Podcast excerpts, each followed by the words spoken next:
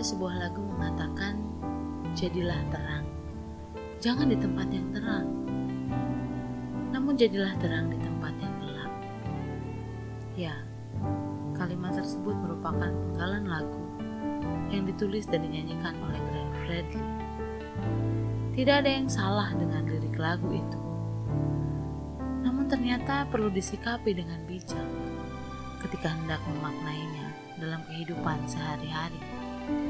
Bahkan untuk memaknai lirik lagu itu ada baiknya kita melihat penjelasan Rasul Paulus yang terdapat dalam Efesus pasal 8 ayat 5 sampai 14.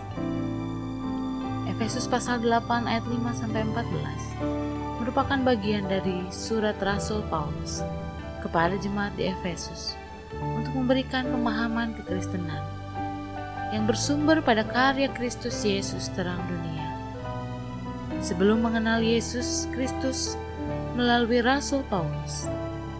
Jemaat Efesus adalah orang-orang yang hidup dalam kegelapan. Orang-orang Efesus menyembah Artemis, dewa kesuburan. Kehidupan mereka sehari-hari juga tidak menunjukkan perilaku hidup orang bermoral. Tidak mengenal arti kekudusan, tidak saling mengasihi, dan senang berpesta pora Itulah sebabnya Rasul Paulus mengajar mereka yang telah percaya pada Yesus untuk hidup sebagai anak-anak terang. Hidup sebagai anak-anak terang tidaklah mudah.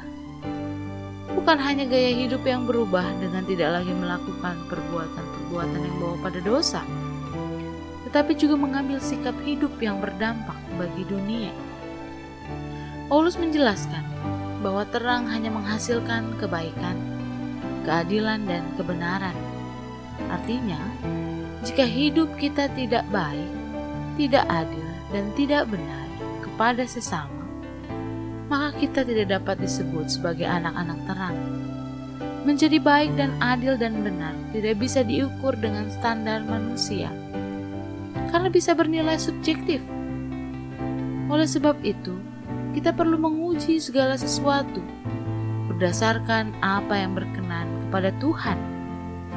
Tidak hanya diminta untuk tidak mengambil bagian dalam perbuatan-perbuatan kegelapan.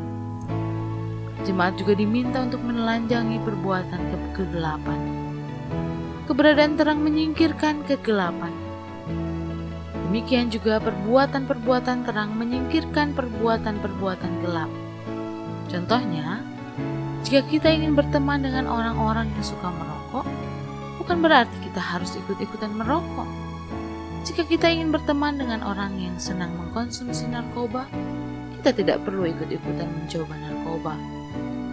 Saat kita berani mengatakan tidak untuk sesuatu hal yang kita anggap tidak benar, apalagi yang bertentangan dengan kehendak Tuhan, tentu orang lain akan tahu siapa diri kita.